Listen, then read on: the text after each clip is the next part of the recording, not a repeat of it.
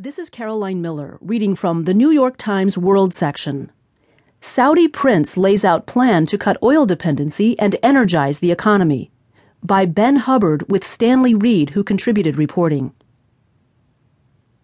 The ambitious young prince who oversees the economy of Saudi Arabia rolled out a grand vision for the future of the kingdom Monday that aspires to reduce its dependence on oil, stimulate the private sector, and reduce government subsidies.